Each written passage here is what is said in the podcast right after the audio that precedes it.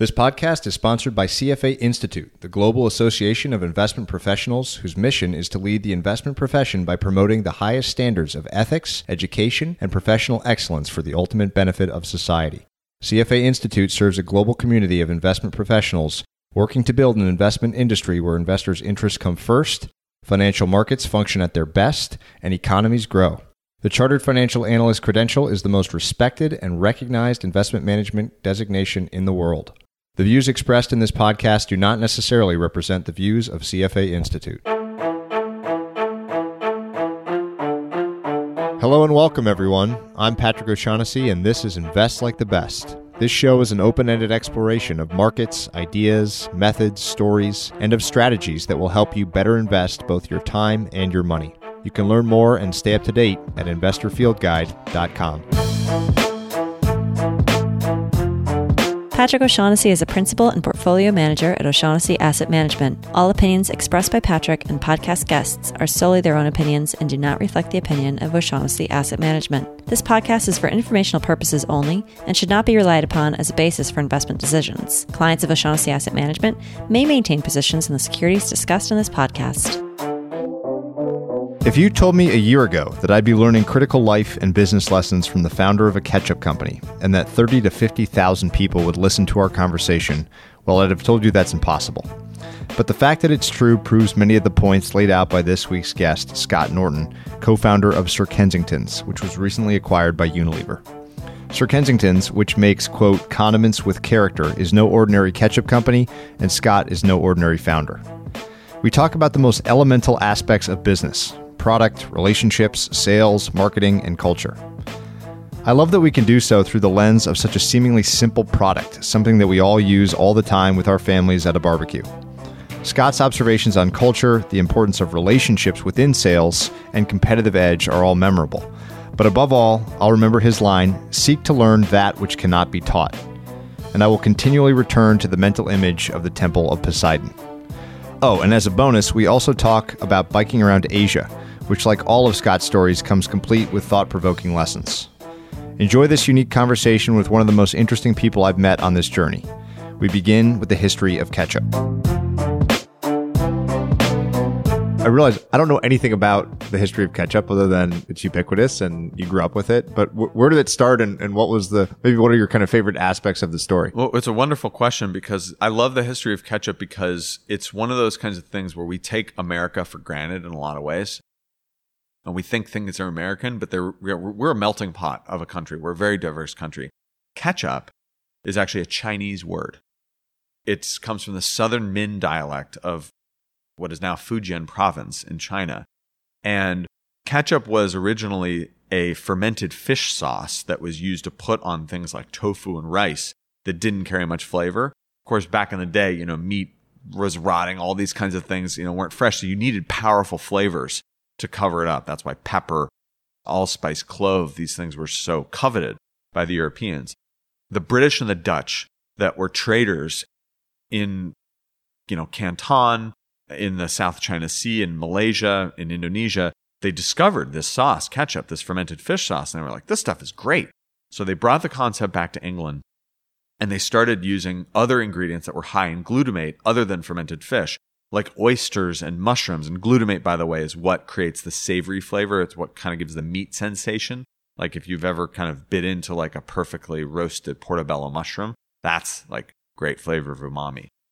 Around the same time, this is about 400, 500 years ago, Hernan Cortez, the Spanish explorer, discovers new to the Europeans the tomato outside of the capital of what is what you know what is now Mexico, Mexico City tomatoes came in all sizes from tiny little berries to the giant ones that we know today, the heirloom varieties that, you know, the Mayans would revere. And so he brought that back to, to Spain. That then trickled into Italian cuisine, which of course gave, you know, to red sauce pasta, which is a relatively new thing in Italy and in Europe.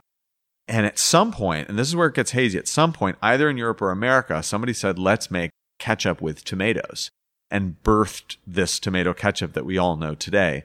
It then started showing up in prairie cookbooks in America in the in the early 1800s and then over time it became something that became part of American food culture became part of fast food, the hamburger, the french fry, things like that. That's a fascinating backstory. Yeah. Was was were there other moments catalytic moments in the in the US history of ketchup? Yeah.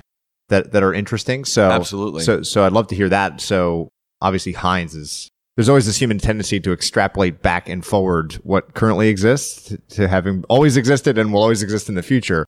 But everything has an origin story. So maybe with Heinz specifically or uh, or just generally, what were the kind of the big milestone moments in the history of ketchup in the US? Well, Heinz actually did something really amazing and they transformed ketchup because I don't have the dates on this specifically, but I believe it was the early 1900s. Sodium benzoate was a very commonly used food preservative. And it came out that sodium benzoate would cause all these health problems. And so instead of using sodium benzoate in ketchup, what Heinz did is we said, we're going to dial up the vinegar, which is acidic and which is a natural preservative. And so our ketchup is going to be pure. It's going to be free of sodium benzoate and it's going to have a, this more vinegary, acidic, tangy taste instead. And instead of putting it in an opaque copper bottle, we're actually going to put it in a glass bottle to show the purity of it.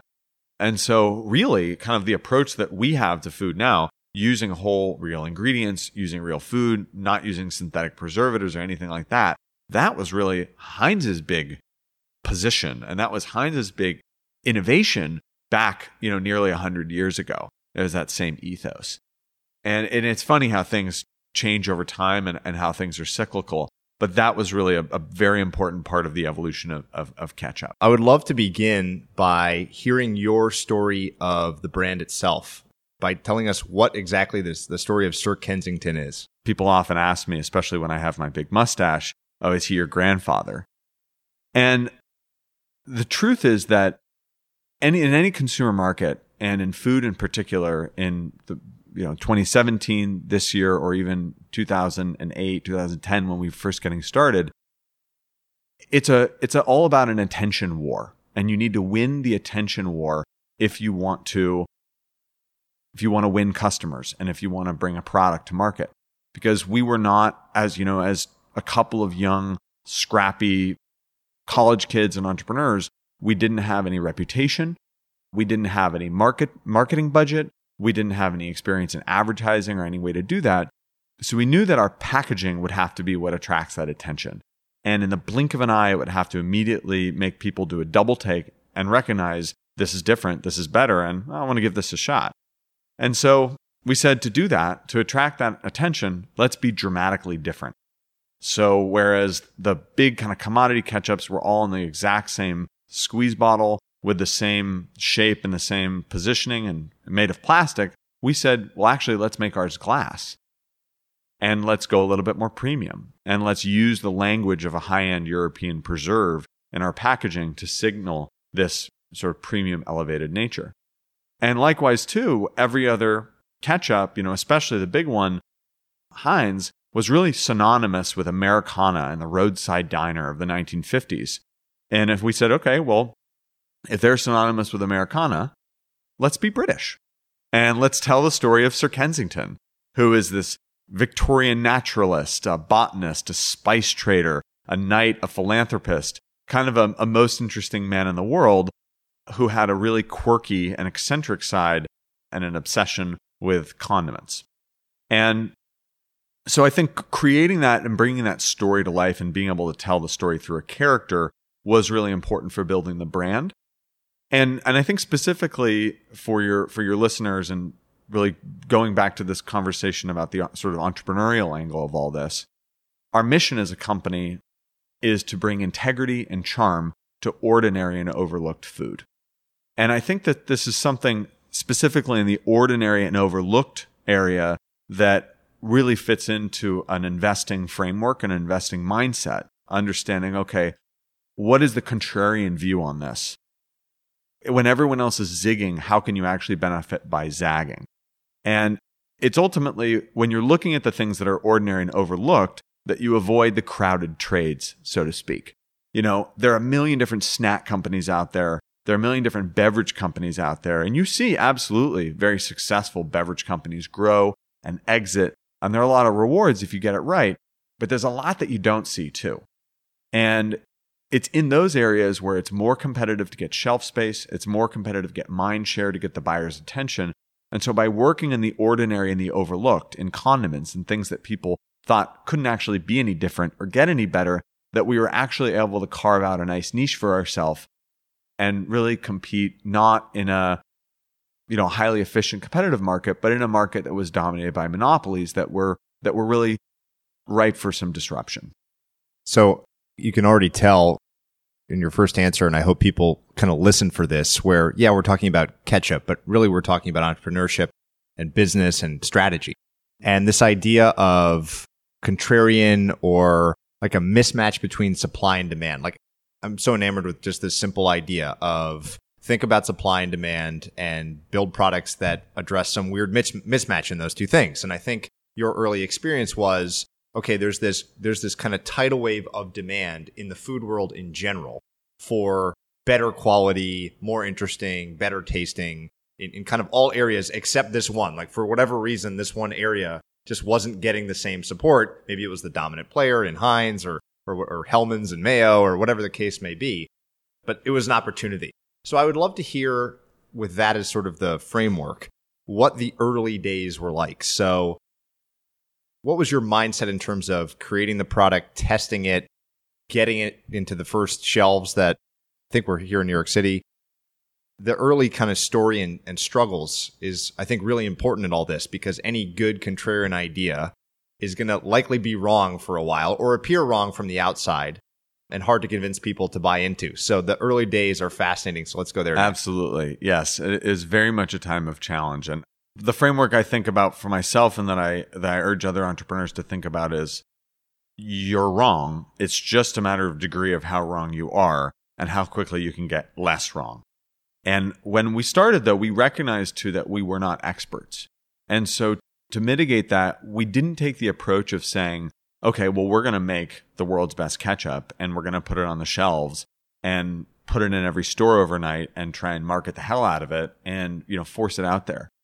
Instead, we really took an approach and I've done a lot of just thinking about sort of what business sort of means in our culture and a lot of the narratives around it, a lot of the narratives around corporation and career and all these kinds of things. And I think people, you know, may think that business is fundamentally competitive or competitive elements to it, but I believe that business is fundamentally creative.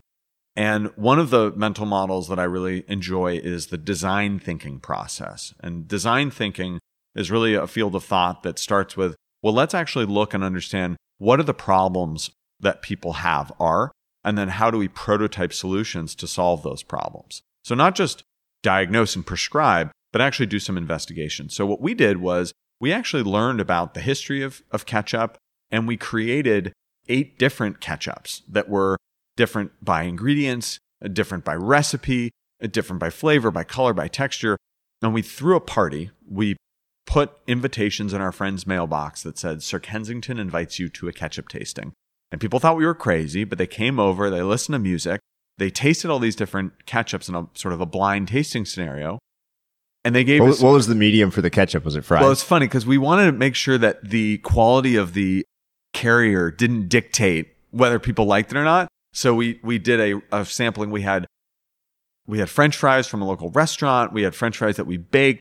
We actually we found like those dinosaur shaped fries, or just sorry, dinosaur shaped chicken nuggets, all sorts of different things that people could dip in. Uh, we probably also got them thoroughly tipsy too, which probably increased the scores on these. But afterwards, we were able to see, okay, well, what were the ketchups that people didn't like? And what were the ketchups people did like. Because we knew that if we had one and we invited all our friends, they'd be like, this is amazing. I love it. It's so special. This is great. You know, go for it. But instead, we were actually able to get them to sort of force rank it, tell us, did it taste good? Did it taste healthy? Did it taste like ketchup? That allowed us to bring something to market that we could at least feel confident in. And also, very importantly, now we've co created it with an audience of our friends that can all point to it and say, oh, yeah, I helped build that. I helped give them feedback. I helped rank that ketchup. That sort of effect is very powerful of co creation. And when your customers are also your creators, that builds a very important tribe and community. One of the most interesting aspects of this book on negotiation called Getting to Yes is that exact idea, which is one of the most effective ways to negotiate is to include your counterparty in structuring the terms and basically create like a buy-in from the beginning because there's that sort of endowment effect that is incredibly powerful, right? And sounds like you've harnessed that for ketchup. Absolutely. we we do we that's part of I think the design thinking process and there's there were these researchers and I wish I had you know more specifics around this, but they gave people in this experiment a chair from IKEA. And a month later, they went back and they said, Hey, we'd like to actually buy this chair back from you. Will you sell it to us for $20? And people said, Yeah. You gave me this chair. I have it now. It's not doing much. It doesn't match anything else in my house. Here's the chair back. Give me my 20, give me $20. They gave the same number of people the IKEA chair flat packed. And they sat there and they say, build this chair. We'll give it to you for free. A month later, after these people had built it, put it in their house, the researcher says, okay, well, will you, can we give you $20 to buy this chair back from you? And people said, what are you talking about? I love this chair. I built this chair. You know, they, and this is, this is kind of gets to a, a very important notion, which is we like to think that we're rational people, but we're actually really good at rationalizing. And when we put our emotions into something, we value it that much more. When we're emotionally invested in a decision, as you call it, that endowment effect, or what was dubbed now the IKEA effect after this, is that people, when they help build something, they want to participate in it. They want it to succeed. So we talked about the very first, the eight ketchups. So I think this idea of iteration in startups and new businesses is, is a really interesting one. Getting feedback, incorporating it. Um, so how many stages to that were there? And maybe as an example, within the eight ketchups, how different were they? Like, as I understand it, ketchup is a couple basic ingredients. And so what were the levers that you're able to kind of pull and push to make the range wide enough to actually get real feedback versus kind of just all flavors of the same thing? That's great. And we're getting now to the technical kind of organoleptic questions. Ketchup is, is one of the few foods that has all five basic tastes in balance. So that's sweet, salty, savory, bitter, and sour. And if one of those is off, then it doesn't taste like ketchup or it'll taste like marinara sauce or it'll, it'll be too acidic. And so we played around a lot with that balance to find the right balance there. Texture is an extremely important one. But I think more to the root of your question about iteration, we're still not done. You know, we have always taken this approach of Kaizen, of continuous improvement, not only in our products, but in our processes and in our people too. You know, I think fundamentally we have a growth mindset when it comes to the philosophy of the business. We have changed our ketchup recipe in non insignificant ways, probably three or four times since starting this business. And we were lucky to get extremely valuable and critical feedback from chefs who were the customers that we had that wouldn't hold back. And, you know, specifically, we had to get it to stick to fries right? Because fry stickiness is one of the very important utilities of ketchup. And if you dip it in a fry and the viscosity is, is not enough that it carries a lot of ketchup, well, it doesn't really seem like ketchup, does it? And people love fries as a delivery device for ketchup. So it had to stick to fries properly. Even bottle shape is an important thing there that, that helps signal on in a supermarket context what is ketchup and what is a sort of a special higher end sauce that maybe you would only buy once a year. Because if you want to actually earn your place in culture, you can't just be a niche product or something that's only brought out at dinner parties. You have to be something that's part of a, of a daily use item. So we, we've always been working towards how do we bring that familiar, how do we bring nostalgia and novelty together such that something is an item that people enjoy in their daily lives, but also feels like special and feels like a bit of an adventure. Could you could we take a quick aside and you mentioned a term which means a lot to me and governs kind of my behavior as much as I can make it, which is kaizen. Can you describe how you came to that principle and maybe for listeners describe what, what that means? Sure. Well, Kaizen is is and, maybe you know more about this than me, but to my understanding is basically the Japanese concept or Japanese word of continuous improvement. When I was in college, I read the Toyota Production System book and learned about their approach of asking why five times. So if something breaks, don't just say, okay, well, why did it break? And solve that problem. Actually find the root cause of something by asking why over and over again until you can find the overarching reason. And I think that approach of Kaizen is about, it's about noticing and recognizing that everything is a work in progress, that we are all works in progress. We are all in beta and there's a forward motion that you can put in to your work and to to the culture of, of team building that will allow you to always be asking this question what's working about this and what's not working about this and how do we make it better? You know and i think that's that's fundamentally part of the you know agile or iterative development philosophy that a lot of you know silicon valley companies espouse. And i've spent some time working in software as well. And so we bring a lot of these either maybe japanese concepts or something I'll talk about a little later, more Scandinavian business principles or Silicon Valley business principles to a category like condiments that maybe have been dominated by a more sort of um, Americo-centric way of thinking. So you piqued my interest, so I want to go straight there. So d- describe the Scandinavian because that that one I'm going to be completely unfamiliar with. Wonderful. Well, it's and I I think this is is universal, but I think the Scandinavian companies tend to be a bit more progressive about this. And you know, in working in finance and working at Lehman Brothers and recognizing the limitations of the cultural impact and just the general impact that I could have in that role and thinking about how we in you know we've or, we've chosen to organize our society implicitly or explicitly around capitalism and around economic activity and economic framework. And what really dominated the 20th century was shareholder capitalism maximizing shareholder returns, an understanding of capitalism that basically it's it's the shareholder that you're maximizing benefit for. And the I'm still a young man, but the but the longer I spend in business, the more I realize that the model that I think works for us and the model that I think is good for society is stakeholder capitalism. That's a longer term perspective. And I think stakeholder capitalism, simply put, is that shareholders are one of many groups that will be providing resources to a business to succeed and then actually receive the benefits of a business. Obviously, you know, in capitalism, they are providing the lion's share of those resources, but upstream, meaning where whether it's ingredients are purchased or services are rendered, there is an environment that's providing resources to a business that succeeds as well. And if you overfish an ocean or you overfish a river or a lake, you're going to run out of fish. And you have to think about the long term. So that environmental context of the upstream is that they're an important stakeholder.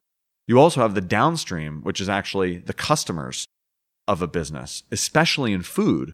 And what we do, we make something that becomes part of people's physical bodies and it gives them the energy that they need to live their lives. It's part of what they espouse an identity to. That's a really big responsibility that we have. And our customers, our consumers, absolutely stakeholders in that.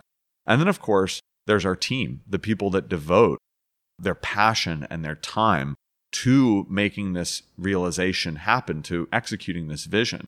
And we owe them more than a paycheck. You know, we owe them development, we owe them challenge, we owe them the ability to achieve mastery and self motivation. And and I think that, that that stakeholder mindset, that is something I think that, that the Nordics have a bit more progressive approach to. And the Japanese as well. And I think now in America, as we see that businesses that are purpose driven, both for profit and for purpose, tend to grow faster than businesses that are only for profit and, and really espouse that shareholder model, that I think is starting to wake people up to a new way of doing business, especially with a younger generation of millennials. As you've grown and are now pervasive, every you know, since since we met a while ago now obviously i noticed i noticed the the products everywhere i go right? So you're kind of everywhere that i shop anyway or that that my my family shops. Well patrick you live in a bubble. I, am well aware but uh, products can thrive in a bubble. Yeah. Have you noticed now that you have been acquired by a big food company and have wider distribution more penetration across different markets and geographies that there are downsides or challenges to that stakeholder model when you're arguably up against other players, your your direct competition literally on the shelves in the same product category. I, I don't know that this is true for sure, but my guess is Kraft Heinz is, is more similar to the shareholder model than the stakeholder model. Knowing a bit about 3G. Any challenges that you've noticed or changes now that you've scaled up so much? It's a wonderful question. And we, so last month we were acquired by by Unilever, a company that was founded over 100 years ago with a focus on this stakeholder model. You know, this is a company that was making soap and pioneering new ways to make soap at the exact same time where Victorian England was recognizing that actually bacteria caused infection. And with with every bar of soap that they sold, with every time they educated a hospital or a doctor to actually wash their hands before performing surgery, with every bar of soap they sold, they were making a net positive impact on society and the stakeholders downstream. They also, in founding Lever Soaps, the Lever brothers actually built a town for their workers. This is a time where workers' rights and worker protection, of course, in you know the industrial revolution was something that is famous, you know, from Triangle Shirtwaist Factory to you know Upton Sinclair's The Jungle. This was a very progressive company that built a city called Port Sunlight, built a town for for their workers. While I can't say that we have, you know, we were acquired last month. We have grown. It hasn't been a massive explosion yet because things in consumer goods don't happen that quickly. But what I'll say is, is that we've learned that the more we lean into that sense of purpose, the more we lean into the stakeholder mentality, the faster our business grows. And I think that's because that when people, and I'm not saying that's, you know, always going to be the case. I'm not saying that people don't care about price at Walmart. And I'm not saying that people don't care about price in, in a restaurant scenario. But what I will say is that there's plenty of ketchup and mayonnaise out there. There's even an organic version, a natural version of pretty much any food that you can think of. But what we've realized is that when people are inviting something into their life, when they're choosing to buy a product, they're making a statement about the me I want to be. You know, you think about, I use the analogy, right, of, of Tesla. And Tesla has obviously there is some challenge that they they have a limited range on the automobiles that they sell and you need to be able to have a special charger where you go to charge your Tesla. Now, if they came out and all of a sudden says, you know, actually, we're going to make these hybrids. We're going to make Tesla hybrids, and it's going to solve this problem of range. You're going to be able to fill up your gas tank, and you're going to be fill- you're going to be able to charge when you have a charger. That would be devastating for them, right? It'd be devastating for their incredibly lofty valuation and stock price. It would be devastating for what everybody participated in when they bought a Tesla of saying, this is me at my best. Not only am I in this, you know, sexy car that represents contemporary techno luxury, but also I was doing something in a progressive way that communicated what I believe the planet deserves, right? Which is a, a, a future with less carbon footprint, less carbon impact. When people see that they can purchase a product that in purchasing that product, they're participating in a flywheel of conscientious business of actually contributing to society. That is a form, I think, of very, very micro activism that actually can create growth for your products. You know, would Toms have taken off if they didn't give a shoe for every shoe that they sold? I think there, I think there are plenty of businesses that have examples of a way to either to give as a fundamental part of their business model or even a a related foundation that I think people, customers and consumers respond to very well. You bring up a topic which is very interesting to me in kind of the sales and marketing world, which is an appeal to identity that doing that, basically saying, if you buy this, you will be more of what you think you are. I think that's kind of how you phrased it. Yeah. Is, the me I want to be. Right. The me I want to be. It's a good way. Better when it rhymes. Is far more powerful than a list of rational logical reasons for doing something. And that simple idea is a powerful one in any business, right? That Extremely it, powerful. I'm always fascinated by the the use of outside capital. So so at what point did you realize you needed it? What was it for? And did it work out kind of the way you expected? Well, we when we started, we we we didn't really have any money personally. So we went to the three F's friends, family, and fools. I'm sure that's one you've heard before. Haven't heard the fool part. and, and, you know, it's actually the fools that, you know, wrote in that first, in those first early years, kind of the bigger checks, right? Because they were kind of friends of friends or friends of family, people that had, you know, that are in the investing community, that are angel investors. And the way that I always thought about it was, yes, you're selling a piece of your business. Yes, you're diluting yourself, but ultimately you're getting more people invested in your success. So from the very beginning, our approach was, yes, we need to, you know, capitalize this business and we need to invest ahead of our growth, make sure we have the right people in place, the right programs in place that we can grow. But also in bringing in this capital and bringing in these individuals, what is the strategic insight that they might bring? Might they have connection to other retailers or an insight into how to sell to restaurants or how to recruit people? So we did as much as we could to kind of gain a brain trust around with that. And slowly but surely that evolved into a board that we put in place.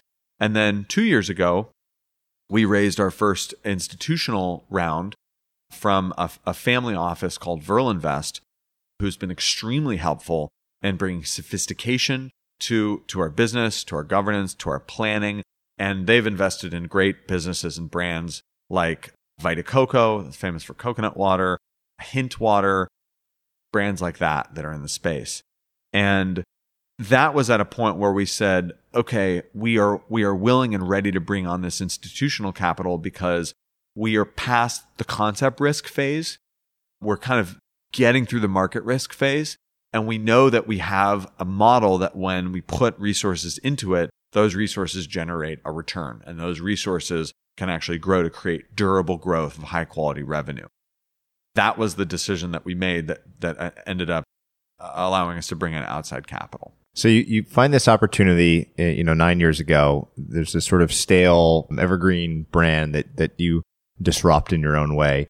What was the most memorable story or or narrative from those early couple years as you guys are aggressively learning incorporating what you're learning into the product into the sales process and maybe we could even focus on on the sales process because I, I have no idea how one might get a condiment into a store shelf like Whole Foods. Yeah. So so what was what were some of the memorable ideas from those early days? Well, I think to get to get a little vulnerable here, there's there, it comes a time in I think every entrepreneur's life where they go, "Oh crap, I'm actually a sales guy."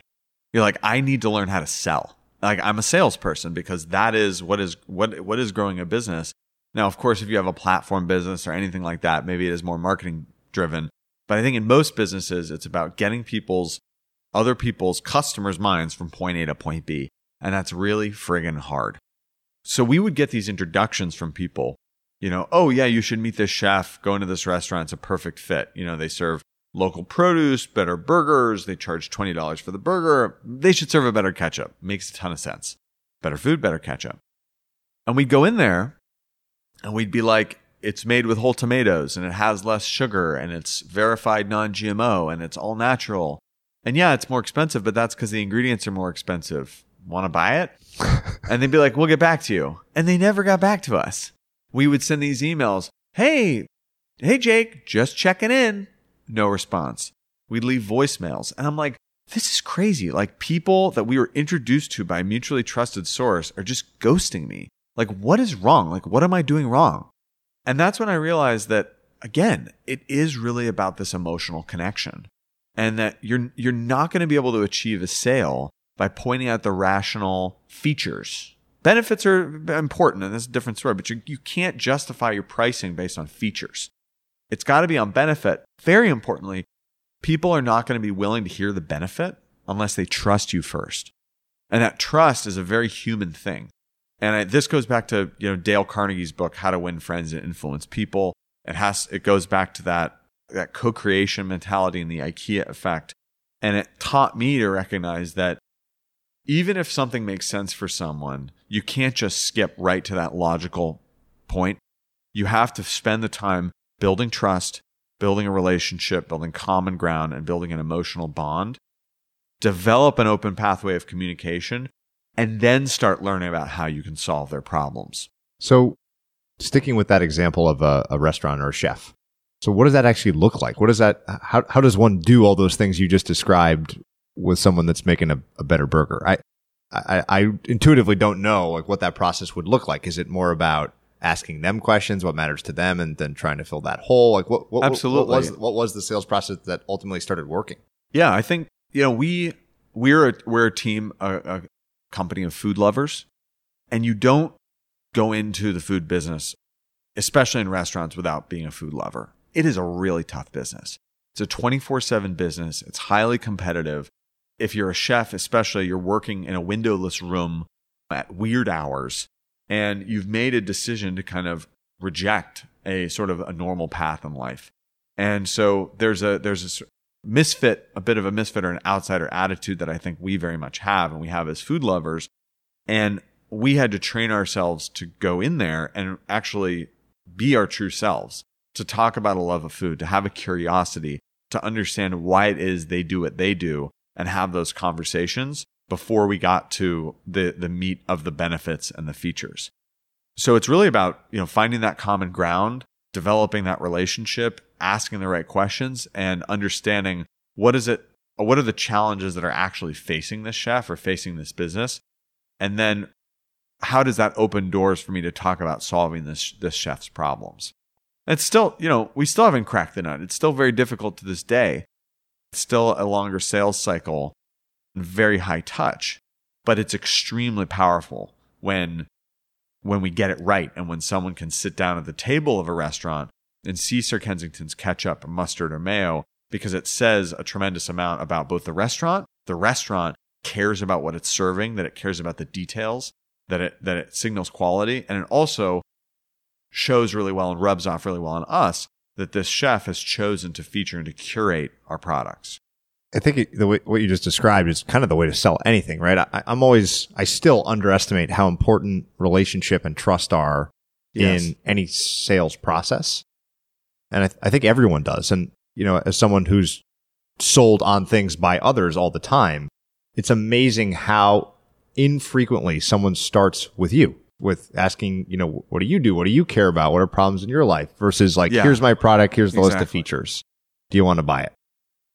It's kind of shocking how badly that it, works, it but how it, common it, does blow my mind. And it's like I have to stop myself sometimes if I do get like a a telephone call from a you know a telemarketer or if someone like shows up at my door or like someone's on the street handing out something.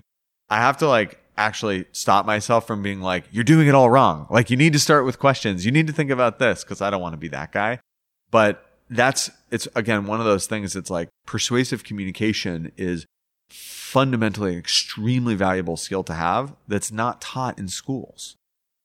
You know, it's really that that concept of relationship development is crucial, but it's not it's not taught in traditional education.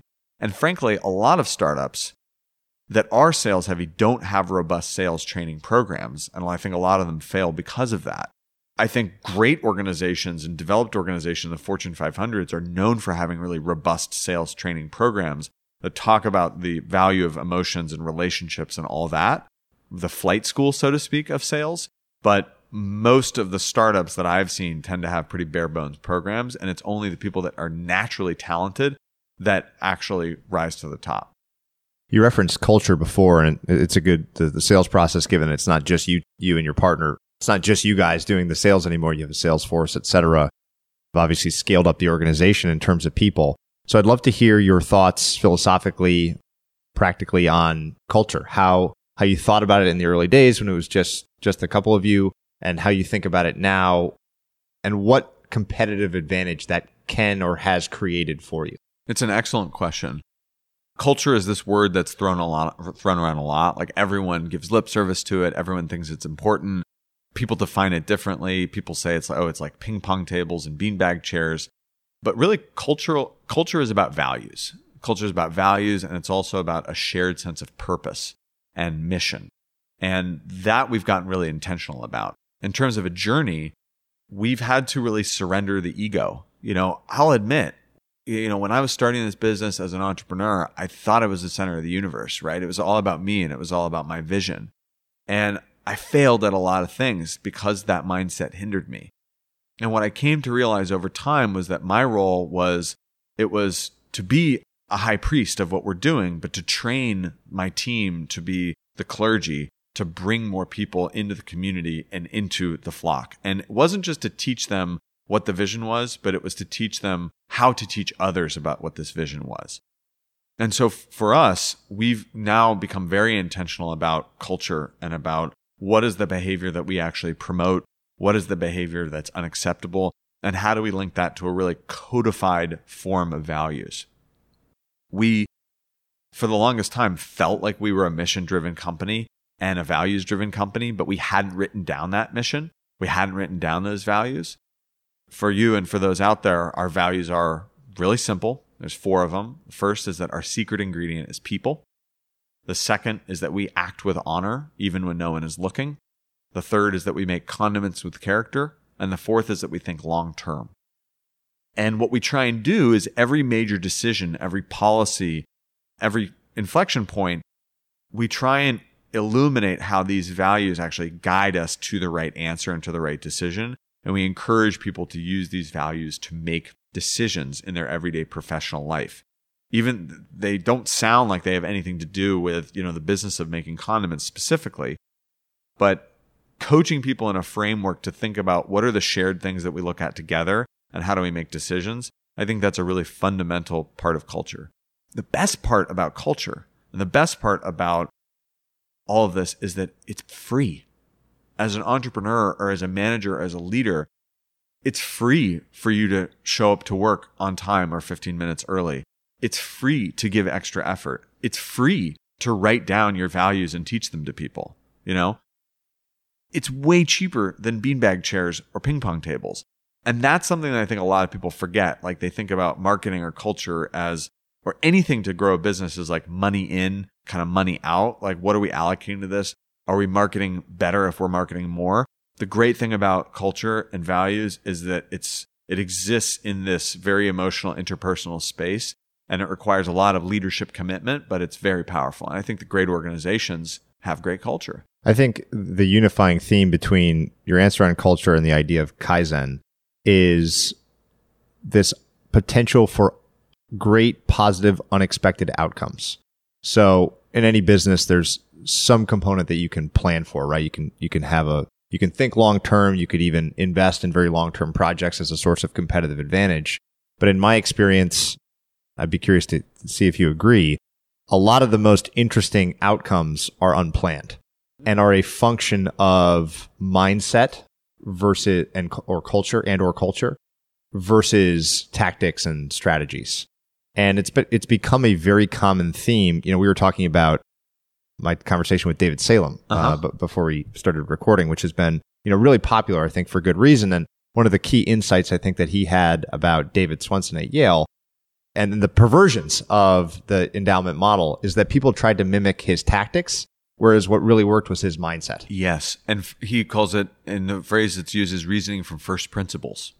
Is, and that's again, looking at the ordinary and overlooked means thinking independently and thinking for yourself and not just pattern matching and copying what other people do. I think the uh, a good rule of thumb that that I'm learning is is true more and more is you want to look for things where there's no manual, where there's no playbook, where someone hasn't figured out like here's the process for how to do it. Yeah. Because usually that means there's too much competition. Usually that means it th- this area is colonized, it's not a frontier. And it sounds like from from your stories and, and when we've talked before that you realize that early on, right? That there's there's a frontier here. You said it's hard in the physical space. It's not like eh, like AWS where you can just click a button and have your your cloud service and infrastructure set up it's it's much harder and you have to learn kind of on your own. There, there may not have been a playbook. I'm curious, therefore, having now been now you're part of this big company, what that frontier is now. So, assuming that you agree that the real competitive opportunity is kind of feeling your way at the frontier. Mm-hmm. What is that frontier for you guys now? What what has you and your partners and your team most interested? What what are you exploring and learning about today? Yeah, well, I'm gonna I'm going to answer your question, but I also want to just kind of make a note on that. That I think that's a it's a really important thing that you touch on, and I have this mantra in life, which is seek to learn that which cannot be taught. You know, figure out what it is that you can teach yourself or that you can invent, and that just for I think for the listeners out there, I'm going to share what it's like to work with Unilever. But I think one of the really challenging things is actually having the cognition to know when you're going into an area that is unknown and noticing the fear around that and recognizing, wait a minute, am I trying to avoid this fear and trying to go where it's safe? Or am I actually pushing through this fear? And a great a great analogy for this, a friend of mine is a sailor and he sails summers in the Mediterranean. And in Greece, when you leave the port of Athens, you go for a while uh, in a very safe sound along the land. And then right before you pop out into the Aegean Sea, you pass the Temple of Poseidon. And the Temple of Poseidon was this place that's right on this promontory point that the ancient Greek sailors would, in, in the ancient Greek navy, would recognize, and at that moment, they realize, okay, now we have to pray to Poseidon, the god of the weather, for clear sea, for clear skies, the god of the ocean. And it's at that moment when you recognize I'm going from the un- the known into the unknown. I'm passing that temple of Poseidon and sort of saying a little prayer there.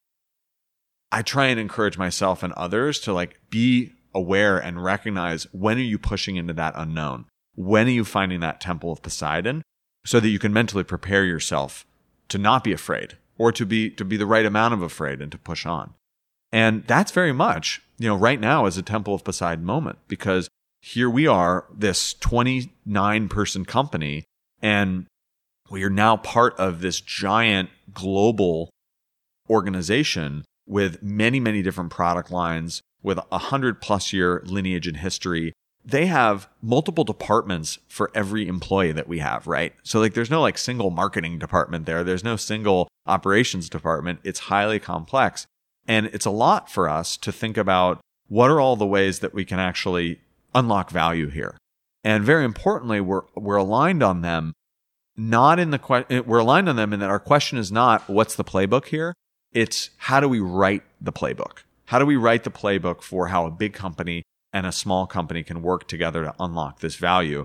Because they're, as a values driven company and as a sustainable living driven company, they recognize that if they break our culture, then they break the business. That's one of the reasons why we decided to partner with them, that they recognize that. But luckily, there is a shared understanding that this is about critical thinking and independent thinking from first principles about what to integrate and what not to integrate so that we can have the right amount of independence and autonomy and that we can ultimately give our customers what it is our customers want and not lose sight of something because of operational efficiencies. How often in, in your history have you experienced periods of complacency or comfort, which are sort of the antithesis of this idea of, you know, past Poseidon or the frontier or fear? So, so how often did, did you need or, or do you continually find yourself needing to course correct and kind of push yourself towards fear and the unknown? And how do you do that? Like, how do you, how do you monitor that in yourself? It sounds like it's a key component of your culture at your firm. So is, are there, are there ways of doing that or is it just something like that you build with experience? That's a wonderful question. And I'm a, I'm a very happy guy. Like, I feel like I'm one of the luckiest people in the universe. Sometimes I'm really hard on myself, but it is, it can be easy for me to be complacent. And I'm and I think that's all relative, but I'm actually really lucky that I have a tremendous partner in Mark, my co-founder, who has obviously he's, you know, a very optimistic person as well. We're both incredibly optimistic, but he has an extremely critical eye for seeing around the corner and seeing around the bend and bringing things up that are challenges of saying, Hey, you know, we, we pat ourselves in the back for doing this thing, but that was just the plateau we're on now. Let's get to that next plateau. So I've been tremendously lucky to have someone that that pushes me and pushes the organization in the way that I think we do actually need to grow because the potential is that much higher. I would also say surround yourself with inspiration. Surround yourself with inspirational people. Read books and understand what the creative process has been like for other people. And recognize too what other people have done that have made a lasting impact on the, the future of our society, on generations, and ask yourself this question what is the impact that you want to have? Because when you start asking this question, how do I want to use my life? What is my purpose? What's the impact I want to have? What's going to live beyond me? You stop thinking small and you start thinking about, okay, if I'm here now, who is the person that I need to be? What is the mindset that I need to have in order to achieve these things? And the point of that is not to say you're inadequate or I'm inadequate or I'm not good enough. It's that there is a growth mindset and a possibility for here's what I can achieve, here's what I can learn so that I can have the impact that I want to have. It can be a double edged sword because you don't want to have that negative self talk. You don't want to feel like you're inadequate, but you want to also recognize that there's still headroom and there's still room for growth. Several things you've said are going to make me ask one of my usual questions out of order. Great. Which is to ask you what the kindest thing anyone did for you in the nine year process to this point outside of the company. So someone that wasn't partner or an employee, what was the kindest thing that you experienced in the first nine years? That's a good question. So I think the, the kindest thing that someone's done for us is one of our one of our now board members and a very, very early investor in Sir Kensington's, really took a bet on us. And his name is Keith Miller, and I often refer to him as the godfather of our business. And here's someone that had no business meeting with two guys making ketchup. You know, he has, you know, he works in a private equity firm in a fancy office in Midtown. He's been, you know, as entrepreneur, CEO, board member of public companies. And when you walk into his office, he's got pictures of that he's taken on Polaroids of like Kanye West and like the Olsen twins. And here's someone who, before we had any social proof, before we had any really evidence that we were going to be successful, he saw something in us and that was very personal to him. And I think he took a shot on us. And through thick and through thin, you know, whether we were beating budget or whether we were missing budget or whether things were looking up or things were looking challenging, he was just relentless in helping us get to that next level above and beyond what the responsibility that he would have as an individual was. And witnessing that kindness was inspirational and has been inspirational for me because it goes along with this great piece of advice that my grandfather says, which is if you want to be successful, don't be a go getter, be a go giver. And it, rec- and it helped me recognize that not only do you get a personal benefit and sort of an emotional satisfaction from being able to provide for others, but it's really, I think, necessary to help create the future and to be in innovative categories and innovative businesses where there is no traction or proof. Or when there is, it's kind of too late to be part of that early stage. So Keith's been tremendously kind to both of us and he's been been a role model for me. It hints at something that a lot of people have said, which is that the go getting mindset is is kind of a short term type investment that can, you know, it can yield certainly results, but that sort of not unconditional, but somewhat unconditional giving is a, is often a, a fantastic long-term investment. Again, back to this idea that it will produce unexpected positive outcomes that you can't plan for ahead of time. Right. You just kind of have to have a leap of faith that that will happen. right. And it's the idea of karma, whatever. There's a lot of ways of, of formulating the same idea, but it's just true. Like it just seems to be a rule of the universe. It is. And the only way to know that, because it's not the most rational or no. logical idea at face value is to start doing it just kind of randomly, like random acts of kindness or whatever you want to do. And then you'll, you'll realize it. It may take a couple of years, but you'll get that feed, that experiential feedback loop. Yeah. And then you realize like this is literally the best investment I can make. Absolutely. Is helping other people without like what's in it for me right away. exactly. And that, that's, that's part of surrendering the ego. And that's, that's creating community. That's welcoming people in as family and friends and not seeing it as a tit for tat, moving away from that scarcity mindset. Have you, Patrick, have you seen this movie Supermensch? They call me Supermensch. So I've read the book. Oh, you've read the book. Okay. Yeah. So that I think Shep, who I actually met last weekend, is an, a great example of that mindset, which is he calls them coupons. But when you deliver these benefits for people and you help them out, you create this karma and you create this positive energy and everybody wants to be around him. And that that's sort of the one of the fundamental paradoxes like the best thing you can do for yourself is doing good things for other people. And that's why I've loved having a ha- having a baby, having a baby boy and kind of moving my sense of self and my sense of value from like within my body to now like part of something that's shared between like my son, my wife and myself moving to that family unit, that's part of, I think, surrendering the ego. And it also goes all the way, you know, back to Buddhist philosophy, right? Surrendering the ego, recognizing that we are all this collective energy. It's the same kind of thing. And I think there's a lot of truth to it. Can you describe who Shep is just for, for sure. people that don't know? Yeah. So Shep Gordon, he randomly, after basically, you know, he was in Southern California in 1968 and he was selling drugs in a in a motel in Hollywood. And Jimi Hendrix asked him, you know, who was one of his customers, asked him, well, if the cops come, what are you going to say that you do? What's your cover? And he's like, I don't know. what should I say? And Jimi Hendrix says, well, are you Jewish? And he goes, yeah. And he goes, Jimi says, well, you should be a manager. Here's some bands to manage. So starting his career, he began managing and really created the act of Alice Cooper, briefly managed Pink Floyd, And then later in his career, as he began producing independent films and representing acts like Luther Vandross and Teddy Pendergrass, he discovered that he had a love and a passion for cooking, the culinary world, and food. And so he created the construct, concept of the celebrity chef, and he started representing chefs like Emeril Lagasse, who, you know, he was his first manager and started getting chefs and culinary figures remunerated for the work that they were doing on behalf of companies, brands, and things like that. And so to this day, he represents, well, he only represents Alice, but he's known for representing musicians and chefs and being, as people call him, the supermensch. Hmm, fascinating. Must have been a fun conversation. So, so you did something which is like one of my dreams, which is, And he's a big fan of Sir Kensington's, by the way. that's very good. Yeah. uh, good, good fan to have, which is that you biked around Asia yes. on a foldable bike yes. for how long was it? 10 months. 10 months.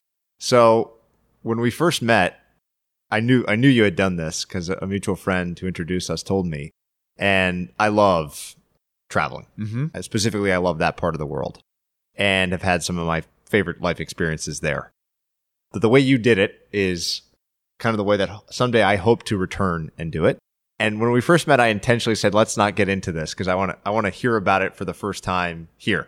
So I would love to hear that story, why you did it and maybe some favorite stops along the way, but more importantly, kind of what you learned through that 10 month process. Yeah, that's that's a lot. It's great questions.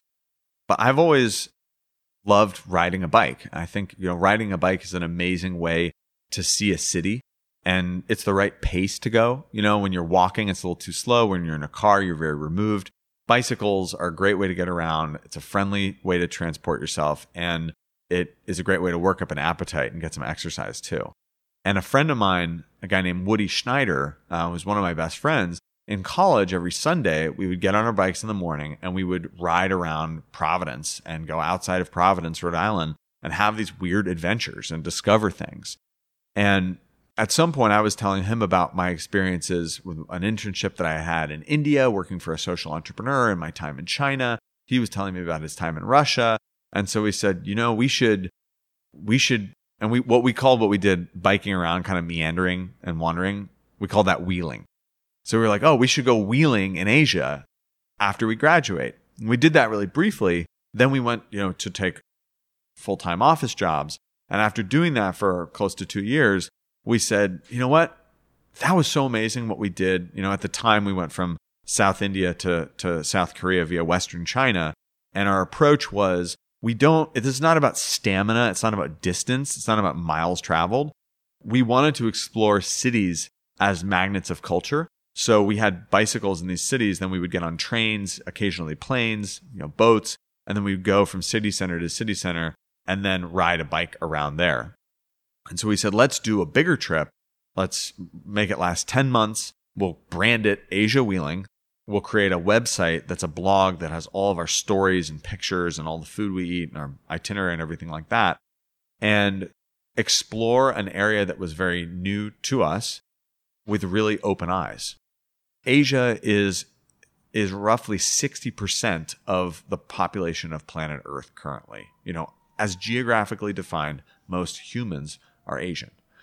And in our lifetime, Asia will go from relative poverty to relative abundance. And there's going to be massive, there already is massive cultural shifts that we've, you know, seen in China and in India and ac- across Asia. It's a really, I think, important thing to understand and to learn about. And on top of that, we, what we learned, what we didn't expect, but what we learned was that when you're in one environment, when you're in one city one day and you bike around, you get to know it. You know, you don't necessarily have a map, you don't speak the language, but you learn how to get around, how to pantomime and facilitate yourself. And then the next day you move on. We would spend very little time in each city, you know, maybe one days, two days, three days. But we were we were on the move. We went to tw- 23 different countries, 100 different cities over 10 months. What you realize is, is that you start to be at home with the world and at home without having a routine because there is no kind of morning routine. There is no like ritual to that. There's no, you know, morning commute. And by getting really familiar with the unknown and kind of inventing your own luck every day, I think you start to become more and more comfortable with that Temple of Poseidon moment of, okay, I'm in the unknown. And yes, you have algorithms and you have ways to, to tackle these things. And we luckily had these amazing, what we call bureau chiefs that were individuals that were sort of partially responsible for helping guide us in each country. How did you set that up? We just, what we did is we called up our friends and we called up friends of friends and we were like, hey, if you bureau chief for us and you help us know what we should do, we'll print you some sweet business cards that say bureau chief on them. and and we would like send people these business cards and they would look so cool, you know, and they had Asia wheeling in all these languages.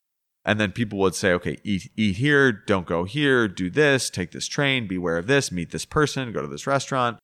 And that that was really cool. I think, you know, some of my favorite places, it breaks my heart. But when we were in this was 2010, we went to Syria before the war. And Syria was an amazing place.